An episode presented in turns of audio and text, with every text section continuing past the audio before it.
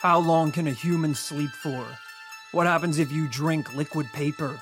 All of these questions you can find the answer to on This Paranormal Life! Welcome, everyone, to This Paranormal Life, the comedy paranormal podcast where every week we investigate a brand new paranormal tale, case, claim, or beast and come to a conclusion as to whether or not it is truly paranormal.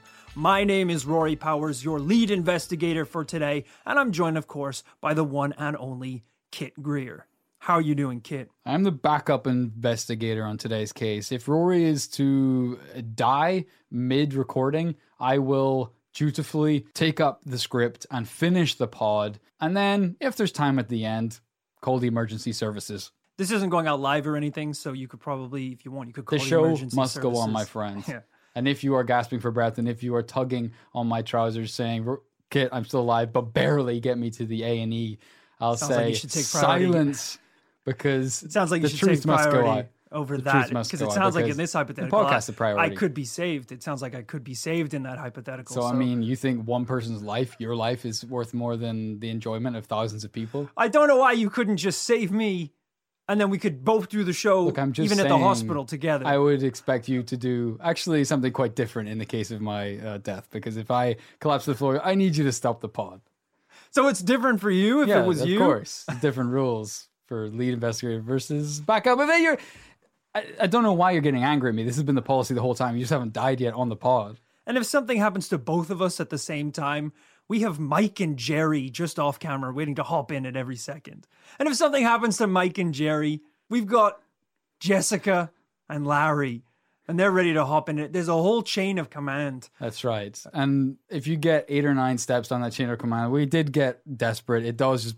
I think it's just our both our moms. You know, some people are going to say that the only reason we're hosting the show right now is because we killed our predecessors, and that's how we got the slot. And uh, those claims are completely unfounded. And if you say them again, I'll I'll end you, like I did them. Wait, you might want to Sorry, the guy would have been last farther. line. Can we actually beep that in the edit or something? Because I f***ed up there big time. And I think uh, the less I say about what we did do to the to the original host of the show, I think is. I'm talking again. I'm, I'm putting my foot in my mouth. All I'm here. saying is Mike and Jerry don't get any big ideas because we're here to stay. Uh, let's just forget that I mentioned anything about that, and we'll just jump into today's case. It was August 25th, 1972, and we're in the Kara region of Kochi, Japan, where 13 year old Michio Seo was on his way home from school. He was walking leisurely down the streets, past the rice fields, when he noticed something out of the corner of his eye. Something small, fluttering in the air above the fields. Michio was in no rush, so, being the curious little 13 year old that he was, he ran into the field to get a closer look. But he didn't realize he was about to discover something no one else had seen before. Just stay out of the fields. It's a good start, isn't it? Already an exciting A new type of rice. this was the day brown rice was discovered. It had been white up until then. The object hovered in the sky, moving in a jolty motion, almost like a bat. But this thing wasn't an animal. It was made of metal, a strange metal that was dull, not shiny at all. Hmm. Michio says it was the shape and size of a hat, almost as if, let's just say it, it looked like a tiny little UFO. Wow, really? Yeah. Michio's eyes were fixed on the little ship, not wanting to lose sight of it. But as he drew closer to the strange little craft, he was struck by a blinding beam of light that froze him in his tracks. Too afraid to get any closer, Michio ran out of the field. Good lord. What are your thoughts so far, Kit, on this tiny little, cute little UFO? The implications here are enormous, Rory. That that any time you might have seen a hat right, okay. at any given moment, that could have been a tiny UFO I don't know how many hats you see just out in the wild fluttering about like a bat. made of dull metal. uh, still very alarming. If a if a ray of light you know comes out of this thing and, and hits you, that's terrifying. Is it some kind of tractor beam, some kind of neuralizer? Yeah, I like the idea of of seeing this craft and, and you're like, my God, it must be just on the edge of the horizon. It's enormous. and then it just like bump, bumps into your head, and you're like, oh, it's tiny and very close. Just making the same noise as a drone, like. yeah, we don't usually see a lot of crafts like this, so I already thought this was an interesting case. Very. Michio decided the best thing he could do was to find his friends and tell them what he'd just seen. Which, as we know, trying to tell your friends you've seen a UFO is always a difficult task, even when it's a real life size UFO. Yeah, what are you going to tell them? Stuart Little from the planet Gorgon has come down his little red UFO. Yeah, it's not going to help if they're like, you know, you're trying to tell us this giant UFO descended on a rice field. If you reply with going, that's the thing, it was the size of a bean. They're like, okay. We were already not on board for it being a normal UFO. Lie to us and tell us it's a normal UFO first. And then maybe if we see the thing, we can come to terms with how small it is. Yeah. It's like throwing you're throwing too many things at them. It's kind of. Uh, Did I mention it smelt like purple? It's like, okay. Okay, Michio, I think you had enough rice for one yeah, day. he's got like he's just got like rice all around his mouth. It's like if you just did you just start eating the fucking bad rice in the middle of the field? It is kind of funny though, isn't it? Because if if we're talking in terms of potentially extraterrestrial life, why is the size of the craft such a big obstacle to believing the story? Like, Right. is it not crazy enough as is? Yeah. Because we're not saying, you know, three tiny little guys are going to come out of it. You know, this could be like a little recon drone flying around to just scan the That's true. the the environment and then head back up to the mothership. We don't know yet. But it is kind of funny that, you know, so many people can accept ET, but they absolutely draw the line at an alien the size of a mouse. Like ET's already pretty small. he can fit in the basket of a bike. well, despite their skepticism, Michio led the gang back to the outskirts of town and began scanning the sky above the rice paddies, trying to find this tiny UFO. Hours passed, but there was no flying saucer to be seen. The kids were getting tired and hungry, and it was starting to get dark. Was this some kind of joke to you, Michio? My mom's gonna be worried sick. Yeah, I can't believe you. Mate! Kore wa nan desu ka? I'm sorry. I, my sense of place is really rocked by this dialogue just using some immersive storytelling here by bringing in their natural tongue. Because I, I, would just like to jump in here and and just I could tr- help translate that for the viewers because I've actually been to Japan on holiday for at least a week. Uh, I picked up a couple things there, so I think in this case, uh, Michio's friend is saying, uh, "Hell, there no, it is." That's not what they're saying at all. It is. It is. What mate kore wa nan desu ka? Yeah, mate no, it's, it's kore, absolutely not. hell, nandeska. Why would he bo- be so there rude? it is. Why would he It's as simple as that. so One word per word. You know, it's These are children, so I don't think any of that would be in their vocabulary. this is gritty, realistic dialogue. These aren't East End gangsters hunting a UFO. You know, mate, what the hell's that? What's that coming down the apples and pears? Yeah, said Michio, the nine-year-old schoolboy. The kids craned their heads upwards to see something twinkling above their heads. It was the little craft! The children watched as it flashed different colors while it floated from side to side. Knowing that this was their chance to get a better look, the boys slowly started to approach the craft. But before they could get close, the craft turned blue and emitted a horrifying, deafening roar. The teens covered their ears and ran home as fast as their little legs could carry them. Kit, are you done at this point? I feel like I'm done. What if you're one of the little boys? If I'm one of these little boys, this Yeah. thing obviously doesn't want to be messed with. It's flashing you, it's screeching in your eyes and ears. At what point do you is it not worth it? I agree. I mean, I think you know at this. Well, the little boy equivalent of nuke it is go get your big brother to beat it up. right with a baseball bat. uh, yeah, this is terrifying. yeah, it's pretty insane. Like it's it obviously doesn't want to be f***ed with. And Yeah. you're you're f***ing with it pretty hard. And you're eventually you're going to wake it up and it's probably going to disintegrate one of the children. Yeah, I mean, Michio got lucky the first couple of times. I mean, he should have like he should have counted his blessings the first time that it didn't just vaporize him. Yeah. I'd like to think maybe they'll they'll keep pushing it a little bit too far. So you know they'll come back and they'll throw some stones at it, and it'll be like, Please stop, humans. I am only here to observe. Please refrain from touching me. and they're like pinning it to the ground, poking it in all the little holes, and it's like, Please stop. Children, I must disintegrate. Disintegrate, children. Get the f off of me. just snaps. It just grows arms and starts punching them. Alright, f it. I ignored my friends when they said this was a shithole planet. Destroying Earth in five, four. Oh, we're sorry. We're sorry. Sumimasen. oh, you speak Japanese. It's pretty brave for them to approach this thing a second time. And they're not done yet either. While the kids were a little shaken up, they weren't going to let this thing get away. It had reappeared once, maybe it would turn up again. Hmm. It did.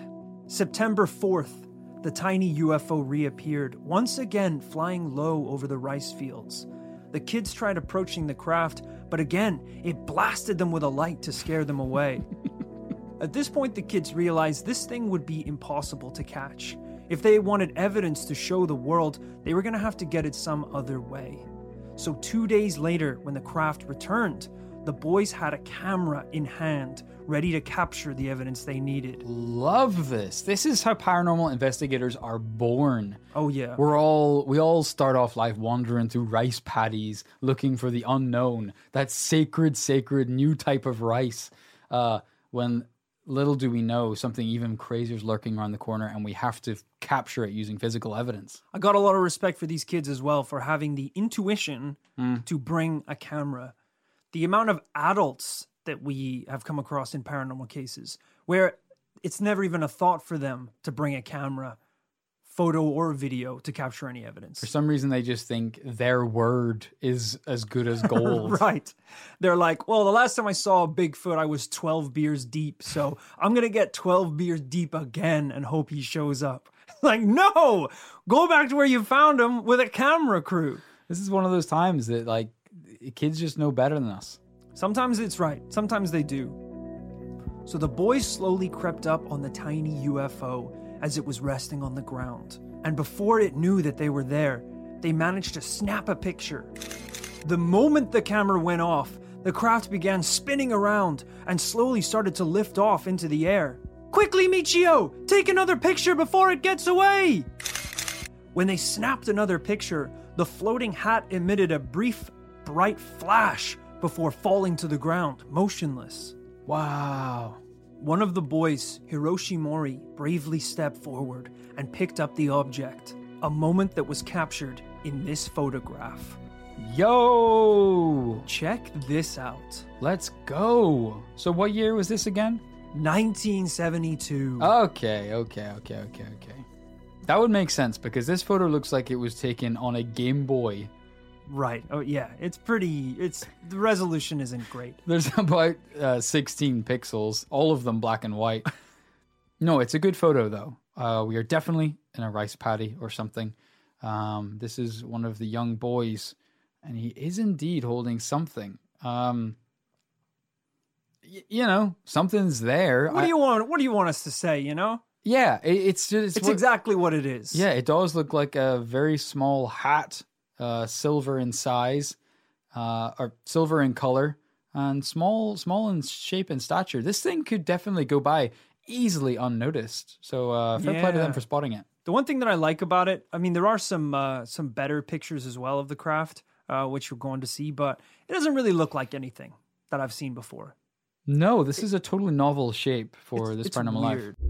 As he held it, Hiroshi could feel the internal mechanisms whirring. Not wanting it to get away, he wrapped it in a blanket and shoved it in his backpack, where they decided to take it home for closer inspection. I think that's a pretty ballsy move. I agree. You got to uh, you got to be pretty sure that thing's not going to start up when it's in the backpack, or else you're going to the moon. he, he's just he walks in the door mom i'm home and they're like oh how was your day he just smashes up through the roof as if he's been yanked uh, with a bungee cord Take a picture! Take a picture! he escapes into the clouds uh, yeah, you're you're wearing a jetpack at mean, that point. Not to mention what if this thing is like radioactive What if it? Uh, what if it's jet engines power on and it roasts your ass with a thousand degree centigrade uh, beam? What if your mum goes to check if you brought your homework back and this thing flash bangs her eyes as soon as it's opened? It's like, oh, I wonder if Hiroshi brought his packed lunch back from. Oh! You leave it alone for two seconds in the kitchen with your mum and dad. You come back and they're just like Thanos snap style, just disintegrating. I don't feel so good, Hiroshi.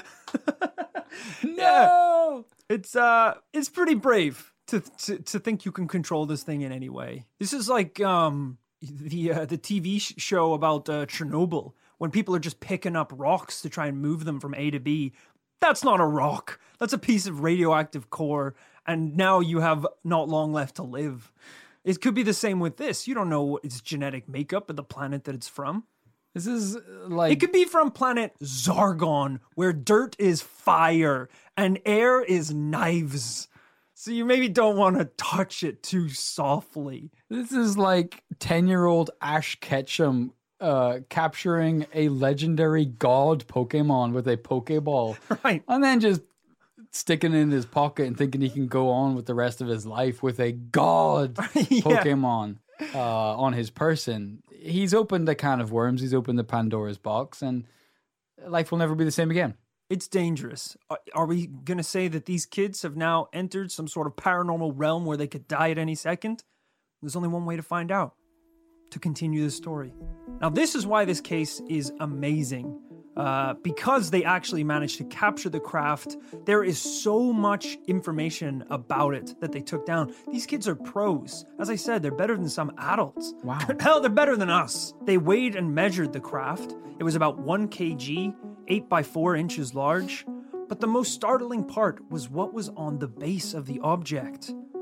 The perimeter of the craft was covered by strange concentric circles, and the middle part had 31 neatly arranged holes surrounded by engravings that looked like they'd been done by hand or oh. alien claw.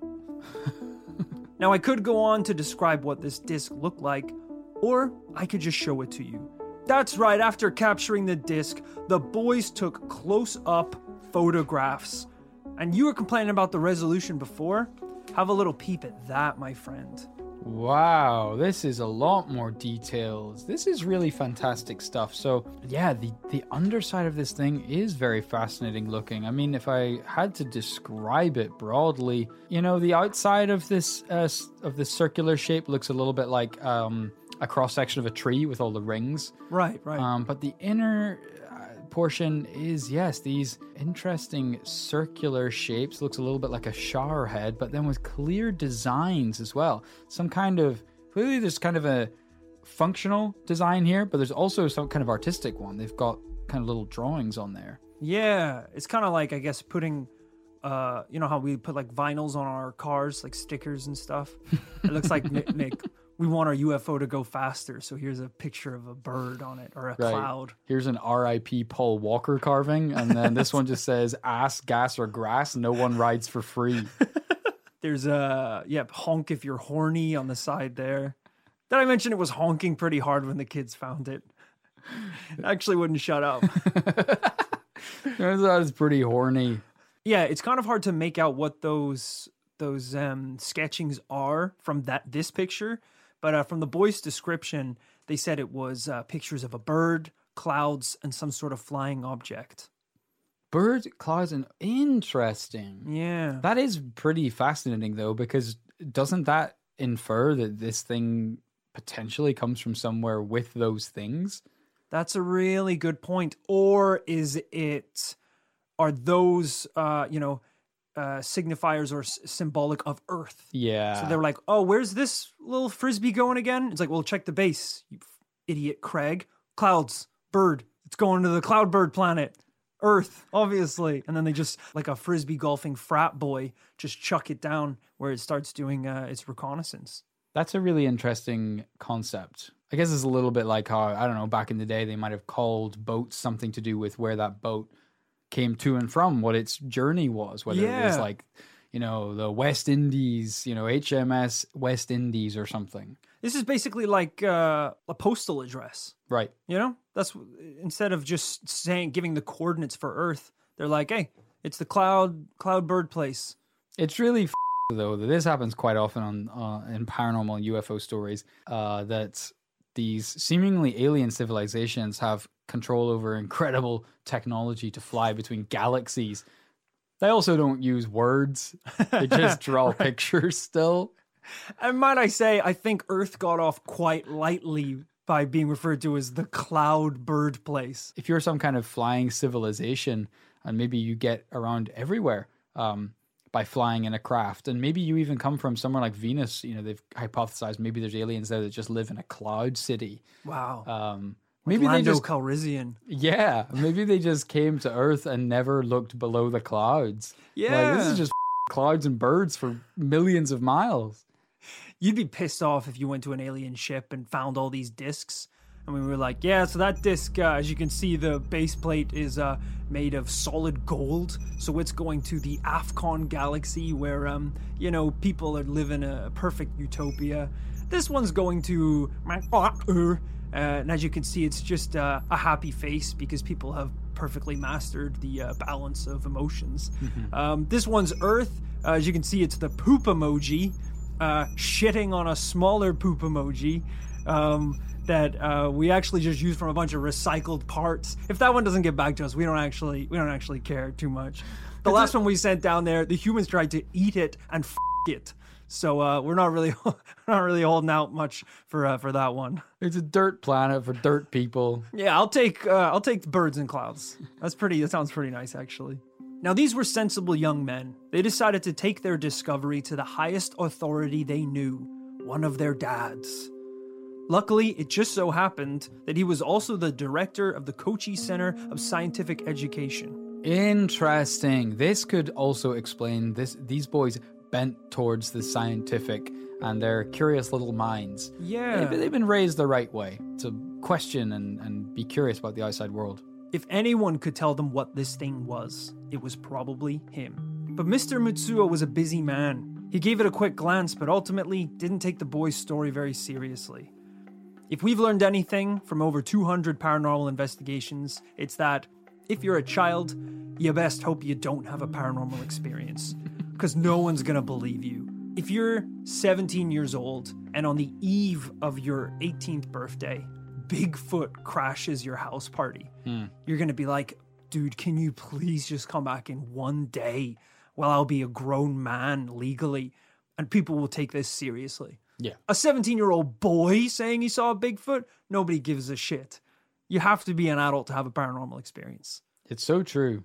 You know, if you're a child and you've seen something paranormal, sad to say, but you might as well go back to playing your Nintendos because no one's going to listen to you. They're going to think it happened in the Nintendo game. Yeah, maybe keep your mouth shut and then retell it, and hopefully it'll still make sense in the context of being a man. Yeah, it'll be like the Parasite movie at the end. It's like you need to now go on like a eight year change of lifestyle where you try and become a successful businessman, and then in the middle of a board meeting someday be like, "Hey, I actually saw something weird."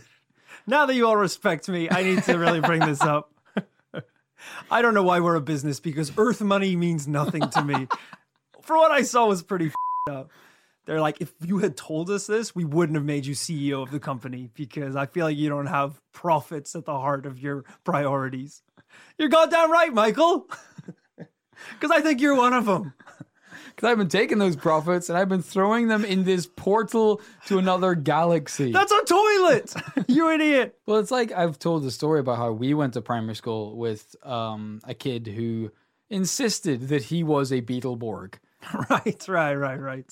He might have been, for all I know, This is it. This is the but thing. no one will ever believe him because he was a child at the time. because we also, you know, the the big, uh, the closest we ever got to gang wars in Northern Ireland was um, the Beetleborgs versus the Power Rangers kids Sure. uh, at school. And I think I've maybe said it on this podcast before, but uh, I was the Red Ranger at school. I was the leader of the Power Ranger kids. Which is really humble of you, by the way, to Thank to, you. to give yourself that title. Well, I earned Red it. I earned it through the blood of many children. so. It's like the podcast. You had to kill the other Red Ranger. I actually beat the shit out of that Beetleborg nerd. And it was tough because he actually was a Beetleborg. He had a lot of had a lot of moves, He had a lot of cool moves.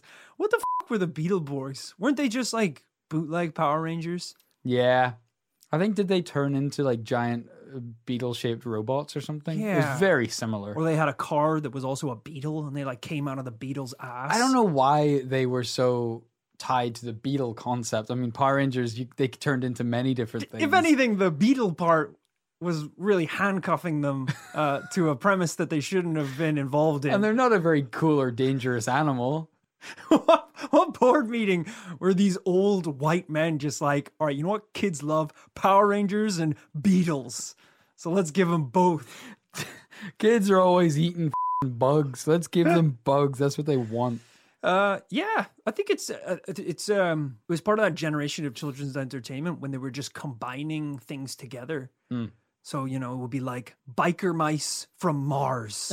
yeah. It was always something and something else like mashed together. a kind of cards against humanity style pitch concept. You just uh, put random ideas together.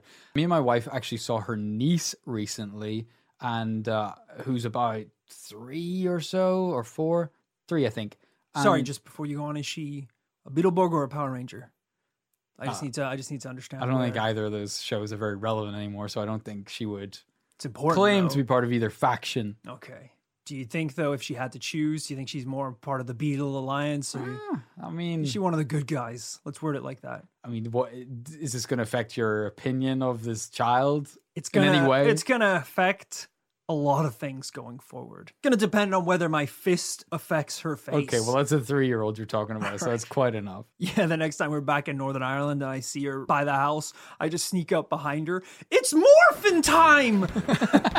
Swing and miss. She absolutely takes me out. Oh, you beetle bastard! I don't know what that is. You're one time. You're so one of high them. pitched. Why do a sneak attack and then yell it's morphin' time before you do it? It's the at the nursery school is just a, like a wanted poster of Rory in a in a children's red Power Ranger outfit. Belly hanging out.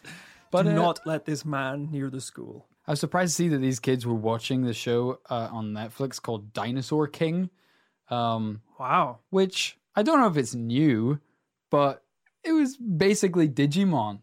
What? Uh, really? I mean, here's the Netflix little preview. Whoa, I've never even heard of this. It's like a, it's like an anime and everything. What- Yeah, it's- it's like an what? That's a Digimon. yeah, it's just Digimon. But like, you know, these kids in 2021 with all every all the new stuff in the world, they still want to see anime boys and girls running around capturing monsters and fighting each other. It's timeless. It really it re- is. It really is. A good idea is a good idea forever. Where the heck am I? They showed it to their dad, the scientist, who was a busy man, took a quick glance, didn't give a shit. Sure. The gang left with the little spaceship tucked back into the rucksack, disappointed that they hadn't got the answers they were looking for. But they weren't giving up. Maybe tomorrow they could find their answers. The next day, when the kids opened up the backpack to re examine the craft, it was gone.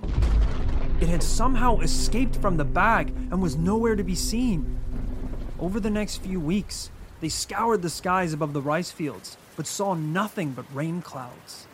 I mean, I don't know why they thought a zip on a bag could keep this thing hostage. I guess it doesn't have any like hands or anything, so if it can just kind of fly and bounce about, maybe, maybe. Oh, This well, is this is the best case scenario. They're very lucky this thing didn't burn down the house. this is the weirdest thing that could have happened because one thing it could have just taken off inside of the bag, and your bag is your bag is gone now. So true. Uh, but for it to have escaped the bag, unzipped it somehow, and disappeared without a trace, I'm starting to think Mr. Mitsuo opened the bag and took the thing out because he actually was pretty interested. uh, I don't know. Seems like he was pretty dismissive right off the bat. All right. I think in interviews he's even gone on to say he regrets not giving this a second thought. Sure. You know, that's that's the cliche, isn't it? You you uh, you grow up and you're the businessman. You don't have time for your son's little games. Your son's little games are actually extraterrestrial life. Your son's little game is a bigger deal in your entire scientific career. How about that? Isn't that so poetic? You know, he's working in the lab with the coat on,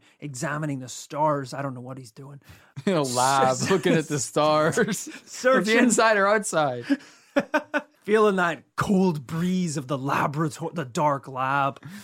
You know, he's looking for the answers, and he had them handed to him by a child. And he said, Get that f***ing scrap metal out of my sight, you little bastard. This thing's glowing. Wow. I know the secrets to eternity. Get that fucking microwave out of my face.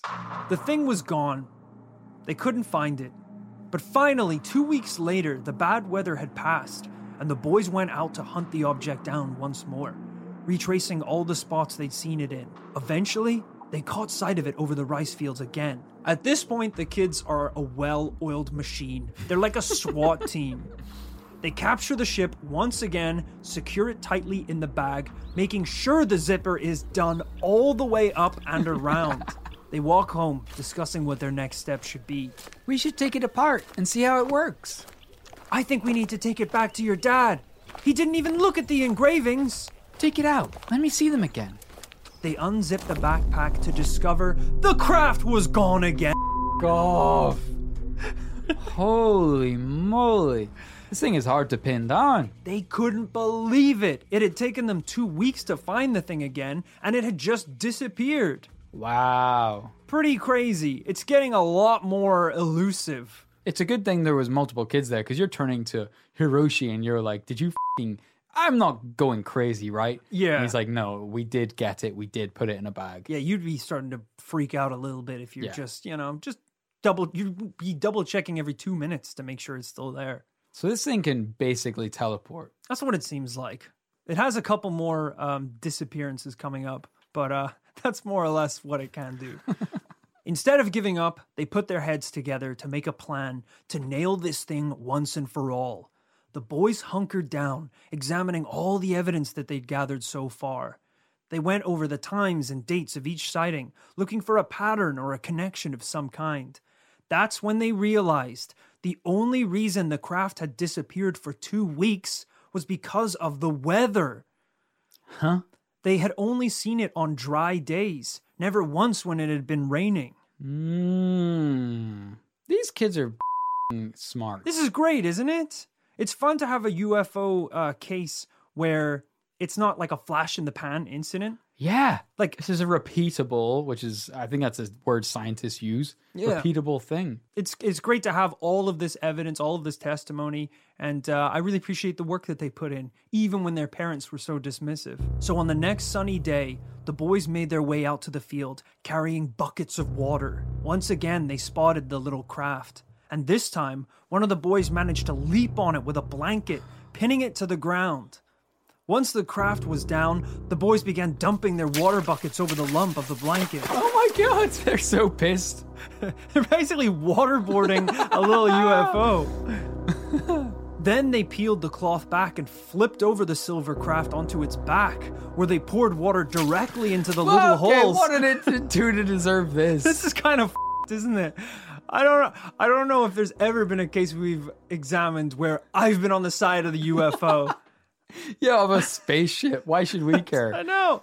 Tell us your secrets or die, mother. or we'll drown you. You don't like water, do you? Have some of this. The craft began to light up and buzz as if it was short circuiting. I'm sure it was. Quickly, let's get it home and take it apart before it escapes again. We were joking about this earlier, but how fitting is this that, as we said, you know, if these discs were sent to a bunch of planets, it's a shame that the one that ended up on Earth, no one gave a f about until kids had to pin it down and drown it and then smash it with a hammer. If that thing is transmitting a signal back up to uh, extraterrestrials, it's going to say, there is no intelligent life here. Yeah, they're, They're still in monkey phase. they're three foot tall beasts of man. They took me briefly to a big human uh, who didn't give a shit. they took me to their overlord. Even after I disappeared from the backpack four times, they put me back in the backpack. Once they were home, the boys gathered all the tools that they could carry and started to try and dismantle the UFO. None of the screwdrivers, pliers, or wrenches could open it up a millimeter. This thing was airtight. This is so rude of Hiroshi's dad at this point. I mean, I get it. If they turn up with a piece of scrap metal, you might be like, I'm busy. But the second that they say, hey, this thing keeps appearing in the same spot, hovering in a rice field for weeks, Right. he should be like, all right, I am pretty busy, but actually, I'll pause my 1 p.m. meeting because that actually sounds kind of weird. Uh, yeah, it's hard to say how much they continue to try and get their parents involved, or if maybe Right, after the first bit they were like, you know what, guys, fuck it. The Yeah. adults aren't going to listen to us. This is it. It's boy time. Mm. Um, and then they just, you know, did did everything by themselves from that point onward. We've talked many times about the dad squad that have been so helpful in various investigations around the world, but never about a child squad. yeah, a boy squad. Boy squad of uh, young investigators. Not to be confused with Boy Scouts. no, There's no. lots of Those little things. shits don't know anything about the paranormal. I've tried for years to lobby the Boy Scouts of America to uh, create a tracking Bigfoot badge, and they refuse. Yeah. They were like, we want to teach them how to tie a knot. Sure. And I said, I do not give a shit if they know how to tie or or or not.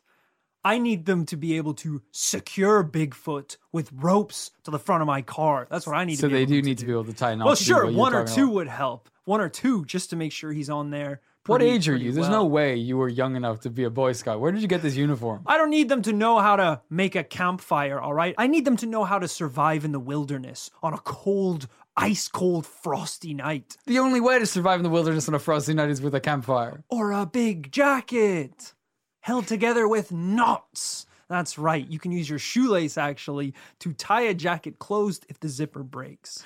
We've tried teaching you that everything you want to accomplish can be accomplished through the current Boy Scouts program. You can learn all the skills necessary to track Bigfoot. I don't need them to know how to pitch a tent. I need them to know how to make shelter anywhere from anything. Okay, you need- cloth, pegs, you need to leave the Boy Scouts. inflatable tents. When they're alone in the wilderness, face to face with a grizzly bear, do you think their grizzly bear handling badge is going to come in handy? No, it's not. Because what you need is pure animal instincts. you have the least badges of any of the Boy Scouts here. You don't know anything of how the wilderness works. Knots are hard, all right? You, the, the string you gave me was too thin and I couldn't do it. You gave a bigger string to Trevor and he's got magic little fingers.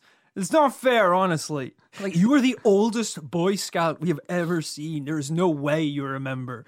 Morning of uh, their second day of their big camp out, all the boys emerge from their tents, rested and ready for an exciting day in their pristine uniforms. You're f- naked, passed out with icicles dangling from your hair and clothes. Sir, I'm proud to say that I just qualified for my shitting in a bucket badge. That's not a badge. There's a porta potty over there. that bucket was the only clean drinking water we all had. Oh, God. Quality sleep is essential. That's why the Sleep Number Smart Bed is designed for your ever evolving sleep needs. Need a bed that's firmer or softer on either side? Helps you sleep at a comfortable temperature? Sleep Number Smart Beds let you individualize your comfort so you sleep better together. JD Power ranks Sleep Number number 1 in customer satisfaction with mattresses purchased in-store. And now, save 50% on the Sleep Number limited edition Smart Bed for a limited time. For JD Power 2023 award information, visit jdpower.com/awards. Only at a Sleep Number store or sleepnumber.com. One size fits all seems like a good idea for clothes until you try them on. Same goes for healthcare. That's why United Healthcare offers flexible, budget friendly coverage for medical, vision, dental, and more. Learn more at uh1.com.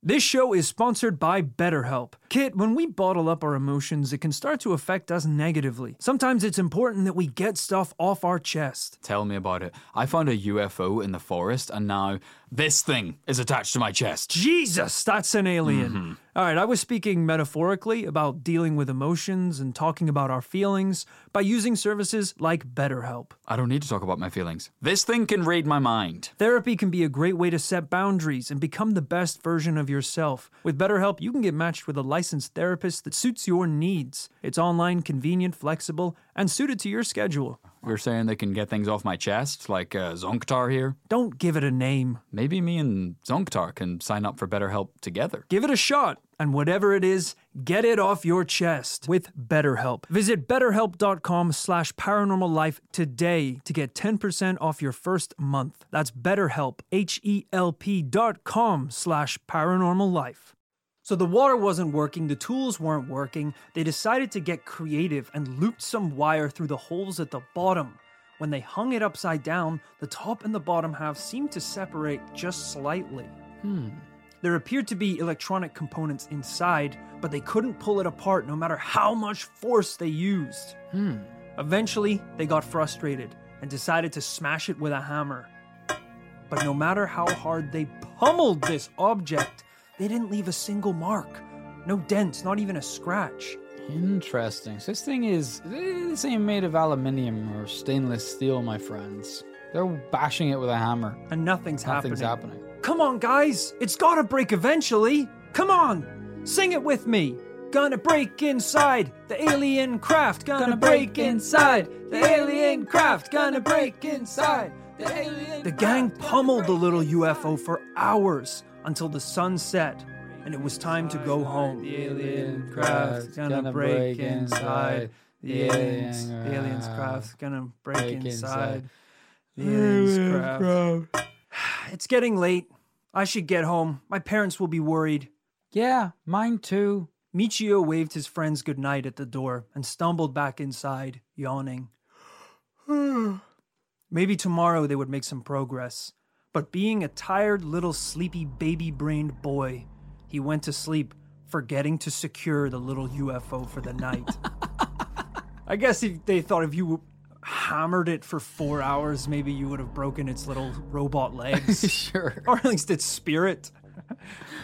But this thing just looked like a drunk driver UFO, just like knocking into shit, knocking over glasses. Water is its booze. It can barely run, it can barely see anymore. when he awoke the next morning, you guessed it, the craft had disappeared again. Shitting hell. At this point, the boys were tearing their hair out from frustration. They just wanted to know what it was, but every encounter only opened up more questions. Who made it? What was its purpose? How did it keep escaping? They resolved to keep on catching it and gleaning whatever information they could. They collected rocks to throw at it to knock it off course. They gathered rope to help restrain it. Anytime it came into view again, they leapt into action. They were experienced spaceship catchers by now. they had it down to a fine art, which I love. I think this story is so cool and unique. Absolutely. They're like the Ghostbusters of this one f***ing nemesis. And they're pretty bad because they can't bust one ghost, the only ghost that's appeared. Imagine if the Ghostbusters were just like, yeah, we're having a hard time because he's actually pretty elusive, the ghost. He can't, we keep putting him in our backpack and he just phases out of it. You'd say, I'm not gonna, who you're gonna Yeah, call, yeah, not, not, not you, you. anymore. It's it's like uh, Tom and Jerry or something. It's like they're locked in this infinite, never-ending uh, battle of cat and mouse. Yeah. In one instance, they managed to capture the disc and shoved it into the bag again, but this time securing it with tight knots. The last step was to tie the entire bag to one of the boy's wrists, ensuring it would never be left out of sight. As it dangled from his arm, he felt a tug, and then the bag seemed very light all of a sudden. when they Oh. squeezed it, the bag was empty. How is it doing this? All right, well, you gotta oh, look. I don't think the bag's working, boys. At some point, you gotta come up with a different plan. I think uh, you know you're operating under the assumption you can trap it in a a backpack or any type of bag. When I think you need a time prison Yeah, or some sort of interdimensional portal to lock it in. yeah. It's really it's so hard to picture what the solution is here. I mean, it almost seems like it's a kind of Schrodinger's cat situation, almost where as soon as it's out of sight, it ceases to exist altogether. Yeah. it is and both isn't in the bag anymore. Like if they just sat watching it all night in the in the rice field, would it just stay there? You know what I That's mean? That's a really good point because there's a lot of uh, talk about you know them capturing it, waterboarding it, hitting it with hammers. But um, I'm not sure if they ever just sat and watched it do Yeah. whatever it was supposed to do. You know, it never. They never said it was like scanning trees or collecting soil or doing anything. It just seems to be floating there, Yeah. uh, up and down, which is strange. They didn't know it at the time, but that was the last day that the boys would ever see the craft. Had enough of their shit. But that wasn't the last time anyone would see it. Whoa. Four years later, on the 6th of June, 1976, a nine year old girl called Shachiko Oyama was wandering the fields looking for her family cat when all of a sudden she spotted something in the sky. A shiny yellow flash caught her attention. Hmm. She followed the strange object to the edge of the forest where it quickly zoomed down towards the earth. It bounced off a tree and landed at her feet without making a sound. She bent down to touch the little silver hat. It was solid but covered with slime. Confused and scared, the girl ran home, but as she did, she says she saw the little silver craft light up, spin around, and shoot back upwards into the sky. Whoa. Even with this second sighting, the case was pretty much all forgotten about until 2004 when the story appeared in a Japanese manga. Really? Yeah, check this out. I thought this was awesome. I handed Kit uh, Oh, that's cool. a little kind of uh, screenshot from the manga. This is really cool. So this manga is a um yep, just kind of what you'd imagine standard manga format, but it seems to be detailing exactly what we've talked about, including um the schoolboys and trying to show it to adults.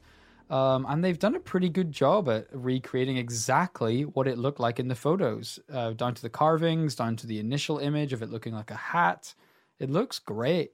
It's pretty cool, isn't it, to say that they've gone into so much detail?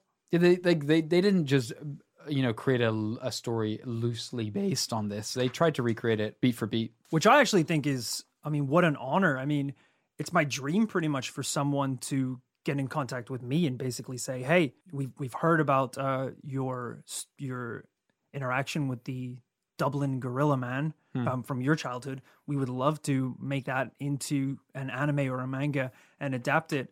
Um, to really tell your story and get it out there because you know ever since this happened i feel like i haven't been vocal about it um, my experience with the creature and um, Well, you've tried, but it's just it's just so sorry. You know, you finished the thought.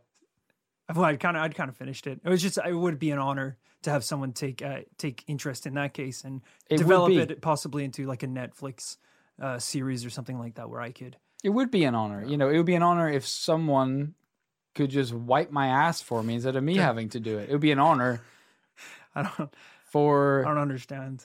sure. I mean, everyone would love you know just like a a dumb little idea Right. To Well, be it's just to be it was- turned into a Netflix movie. I don't see how you connect those two. I think just because it was something quite traumatic Mm-hmm. in my life growing up. So to to just be given the time and um, well, it's traumatic to realize you're a liar. Well, I think maybe if you would read the manga, you would understand that uh, you know there was actually a lot that went into You it. You made the manga. Well, yeah, I drew I drew some illustrations, and I just think that it could be a launching point for someone to make a, a full series about it. Here, if I just hand you the the, the comic because I've done a Oh yeah, let me like, just take pages. a little. No, dude, come on. And that's what we do with liars and bullshit on this show. that took me weeks to get that done. yeah, I can see that. I actually I hired an animator on from Twitter to actually work on a lot of that. So that's actually It's a pity that the pencil work and the coloring was so expert on such a nonsense fairy tale. And I think we've said quite enough, and I think we should move on. Uh, fine, fine. Just you know, if you do work at Netflix and you want to get in touch about possibly turning my story into an anime, uh, yeah, just- if anyone on Netflix um, just wants to uh, throw their career away and just make something, uh, make a show out of absolutely nothing, it's rude. It's rude to say that. get in touch. would Yeah, no, that, get, that get in touch with Rory. Yeah, talk to Rory if you want to just ruin your life. Well, after their manga, which was a little more successful than mine, suddenly there was enough interest in the case to reopen it. This time, finally, with some adults involved. In charge of the inquiry was Kazuo Hayashi, the head of the Japan Space Phenomena Society. Ooh, So they didn't just get an adult involved; they got the adult involved, the head honcho, that's the pretty perfect smart, person. actually. Yeah. Kazuo studied the original witness accounts before he went to re interview all the boys. Each of them recounted the story exactly right, confirming the original details without wavering one bit. Hmm. He was impressed with their consistency and all of the data and photographs that they had taken at the time. Ultimately, he was convinced that something had happened, but he had to keep digging to find out what.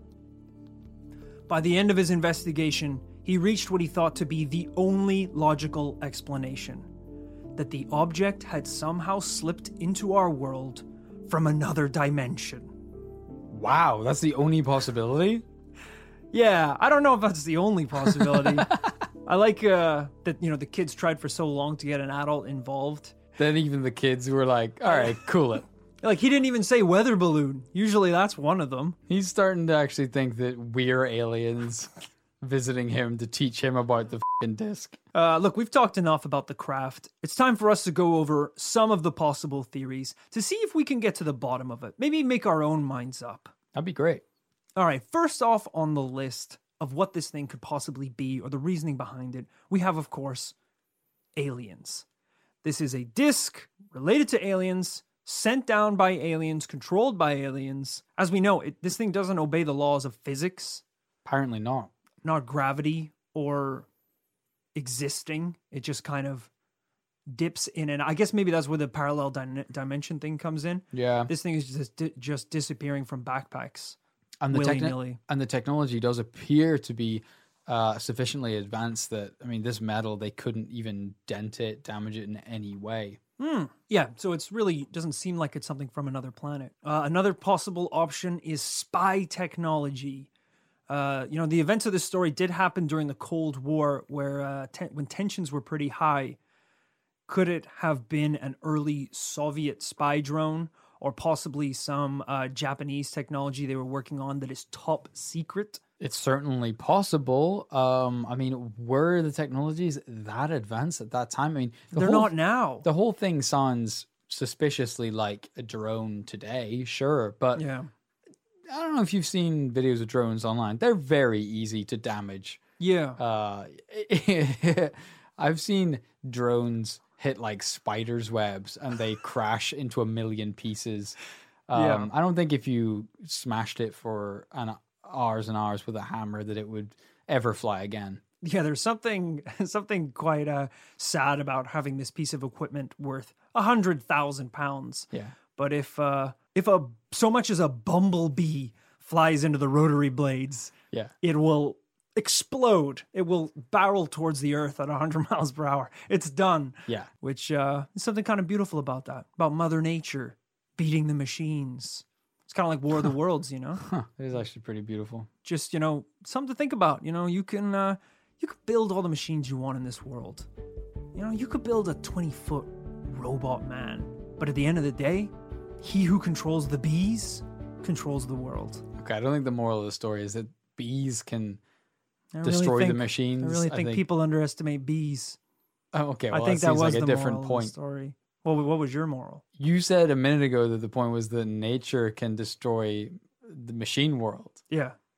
and then you seem to get sidetracked with bees that's are pretty- all, powerful or something. I'm sorry. I think you're getting confused here. The bees kill the machine. How is that not beautiful? I think I said that Something so hit, sweet if they hit destroys or we don't have to get so bogged down with the bees. What if they hit a bird or uh, a tree? I hadn't thought about that.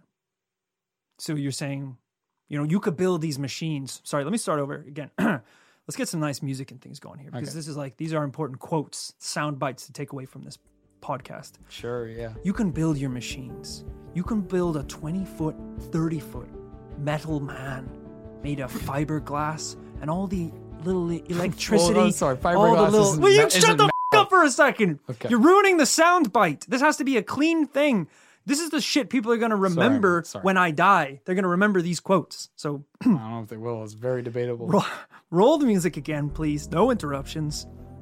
It's beautiful to think you can build these machines, these 20 foot, 30 foot metal men made of fiberglass and all the electricity that Father Tesla can muster. And in that twisted world, of wires and fires that truly he who controls the seagulls and the bees controls the world. And I might just be one man standing alone in an army of metal madness. But in this twisted, cloudy fog, I see the light. I see the hive. Oh, honey. It's the queen. Mother Nature. Is you selling Honey Nut Cheerios in an ad. I know, honey, they taste good. I'm dressed as the fing sugar puff man. he who controls the bees tastes great. Like you can't say that. That's Tony the Tiger's copyright. oh shit. Starting to think I should have written something for the day. So that was just, you know, I don't know. That was just whatever. Some off the top of my head. I guess just Nah, like it's sure. just poetic and interesting. Just an interesting. I mean, we'll cut it for sure, but it was fun to Well, like, it's my episode, and I'll decide what gets cut or not. I don't know why you're so hung up on it. Like, what did you say? A 20 to 30 foot man made of metal and fiberglass? Yeah, I'm just saying, you know, like the future soldiers of the world have nothing against the current soldiers Of the hive. of the hive. Exactly right. You're, you're the understanding. It's always been about the bees. Because you said some shit earlier about birds. Okay. What happens if a bee flies in a bird's beak?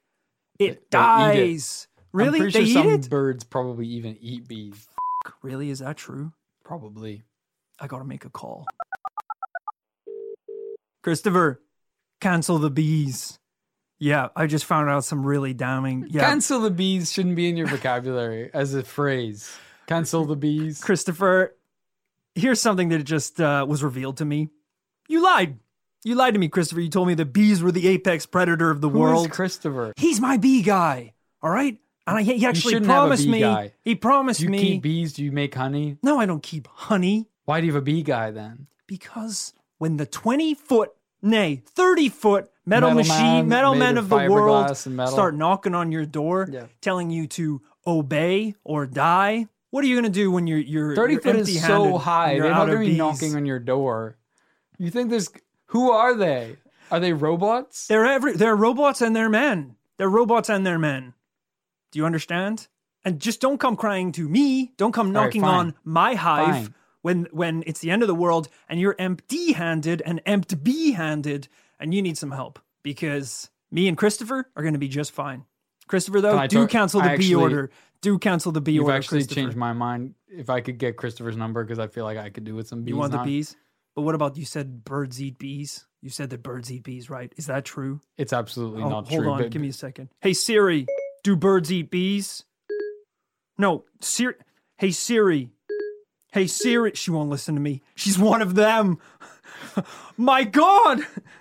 Siri is a 20 foot, nay, 30 foot metal, Metal woman. a booming voice comes from the phone. Christopher, release them. Christopher releases a single bee that stings you in the ass. The other the other possible explanations were uh this is a dumb one. A driving range was set up nearby, and apparently the lights that illuminate it sometimes made birds look like UFOs. F- off. Yeah. I hate when people come out with explanations like this as if that's like the biggest fing checkmate. I know. It's like, did you not hear the story that they abducted this thing and like did experiments on it, photographed it? There's a picture of one of the children pictures. holding it. There's pictures of it. It's not a bird. we go back and look. It's a seagull, It's a- actually. it's actually a seagull eating a bee, and it died because it couldn't digest the bee. Michio is a twenty, nay thirty foot man. Uh, the last theory is, of course, that the whole thing could have been an elaborate hoax. One of the ki- kids could have found this weird looking hat thing and just made the whole thing up. That would explain why there are so many photos of it. But I don't know. I mean, we've seen photos of it. I I think a kid would have a pretty hard time replicating that. Yeah, I mean, it's not, as we said, it really doesn't look like anything that would be like a part of something else. Hmm. You know, it's not a scrap from a car. It's really weird and unique. And I mean, the carvings alone, how are you getting those carvings onto metal? How's a kid doing that? that's very interesting. Uh, to be honest, I hadn't even dwelled too long on the idea that this could be a hoax, when indeed it could, and that would explain why the kid's dad didn't give a shit. Because Yeah. that's a neat little explanation for why they didn't get any uh, adults involved. Um, the only counter to that is, of course, this this uh, UFO fanatic who uh, decided that it was a UFO. Yeah, all those Um, years later. So it also comes down to, I guess he's the only outside witness. Um, do we trust him? It's a good point. Do we trust him? Do we trust those kids? Do we trust the evidence that we can see with our own two eyes? For people Um, who pretty much live and breathe the phrase "trust no one," this is a difficult conclusion to swallow. It really is. Um, and yet we were here at that conclusion. Um, it's time to decide, Kit. This case today, what are we calling it? The Kara UFO case in Japan. What are your thoughts? Shit, Rory, this is a case of a lifetime. Um, this is absolutely massive, and thank you and well done and congratulations for Thank you. uh, Thank you. for for uh, ripping this one a new a hole. And thanks, of course, to Amy Grisdale for researching it as well. There's a lot to unpick. It's a really fascinating play by play because it's so different to many of the other investigations we do, which are maybe um, crazy, flash in the pans, like you say. Uh, this is so methodical. We have this um, elaborate history of, of investigation by these boys, but we're still left at the end with a giant question mark, which is just do we trust them? Yeah, ultimately, that's kind of what it comes down to. Because the, there's no other explanation for the thing itself. I don't think personally that it's possible that this is some kind of military technology, some kind of weather balloon, some kind of bird. no, This is either paranormal or it none of it happened. Yeah, I think that's a that's a safe uh, a safe assumption to make. And you know, we do we we we we do say you know again and again on this podcast, do we trust children? But uh, something to bear in mind now is that these children are men now, men older than us, It's true. and they to this day stick by their story word for word. Um, so that's something to think about. That's definitely something to think about. You know, as a group of people who, from what I can tell, have nothing to gain from sticking to that story. You know, they haven't made TV shows. They weren't responsible for that manga. That was So just true. someone else with an interest. It's interesting to hear that even today, they're like, yeah, of course, it's all real. You've seen the pictures, it exists. And that's why I'm going yes this week. That's right. This case is a yes. If we don't say yes on a paranormal case where they capture a UFO and photograph it, then what are we going to say yes to? That's a call to arms if ever I've heard one, brother. And I'm going to respond with an emphatic yes. Hey! We finally did it, folks. After the no drought, we come in with the double yes. Wow. Well done, well done. Thank you so much, everyone, for listening to this week's episode of this paranormal life. What a joy to get a yes. Um, I didn't, I didn't know going into that one which way I was going to tip, but I think there is just too much here. There's too much going on that uh, even if we can't decide what happened, we can decide that it was definitely not normal, and I think that's safe. We've got to get the message out there and hopefully um, dig up more dirt in this one. We'd love to hear more. So thank you so much for listening to this week's episode of This Paranormal Life. And thank you to Pia Helen for sending that one in. That was an email submission sent into this paranormal life podcast at gmail.com. There was also submissions sent into the This Paranormal Life Facebook page, The Secret Society. Lots of fun ways to get involved and uh, become part of a, uh, a really interesting group of people. And then after the fact, uh, shout out to um, Rena and Shabazz, who both sent in some great information about gin in um, a recent episode. This is great because it uh you know it means that we're learning new things, we're finding new cases, but also we know that we're covering cases that you guys want us to talk about. It's a dream, it's a win-win. If you enjoyed today's episode and you just can't get enough of that paranormal goo, you're going to want to head on over to This Paranormal Life Patreon.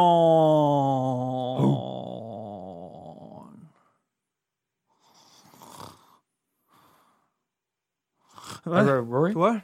you What uh, Uh, that was weird. You were in the middle of shouting out about Patreon and you fell asleep. No, I was really.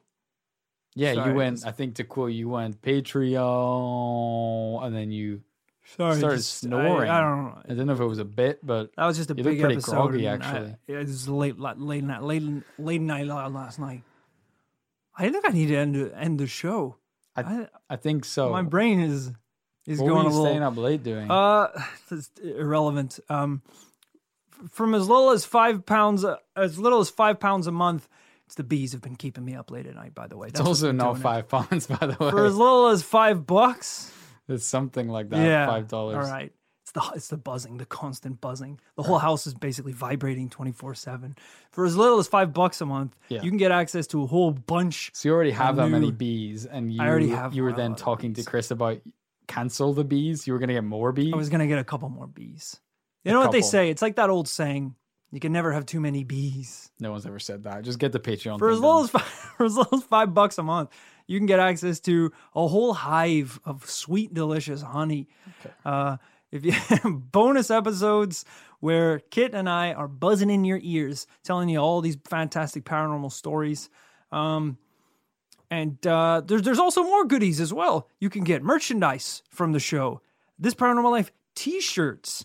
If you want to promote the commune, promote the show in style, uh, and also have a uniform that uh, complies with the very strict dress codes of the paranormal commune, uh, you're gonna want to get some this paranormal life merchandise. Um, fit for fit for a queen, you could say. And the, dress code is a nudist colony. right? There's no clothes. It's the shirt only. No pants, no shoes, no socks. Um, yeah, check it out. It's the the best way to get even more for the show and also support us directly so we can do uh, even more things. Like even right now, we have our new video setup uh, with the cameras, all of which has been provided by our community. So um, it really makes a difference, and we we massively appreciate it. So thank you. So you got your double yes finally. As always, we will be back next week with a brand new paranormal tale. And until then, folks, remember to live fast, investigate, and, die. baby.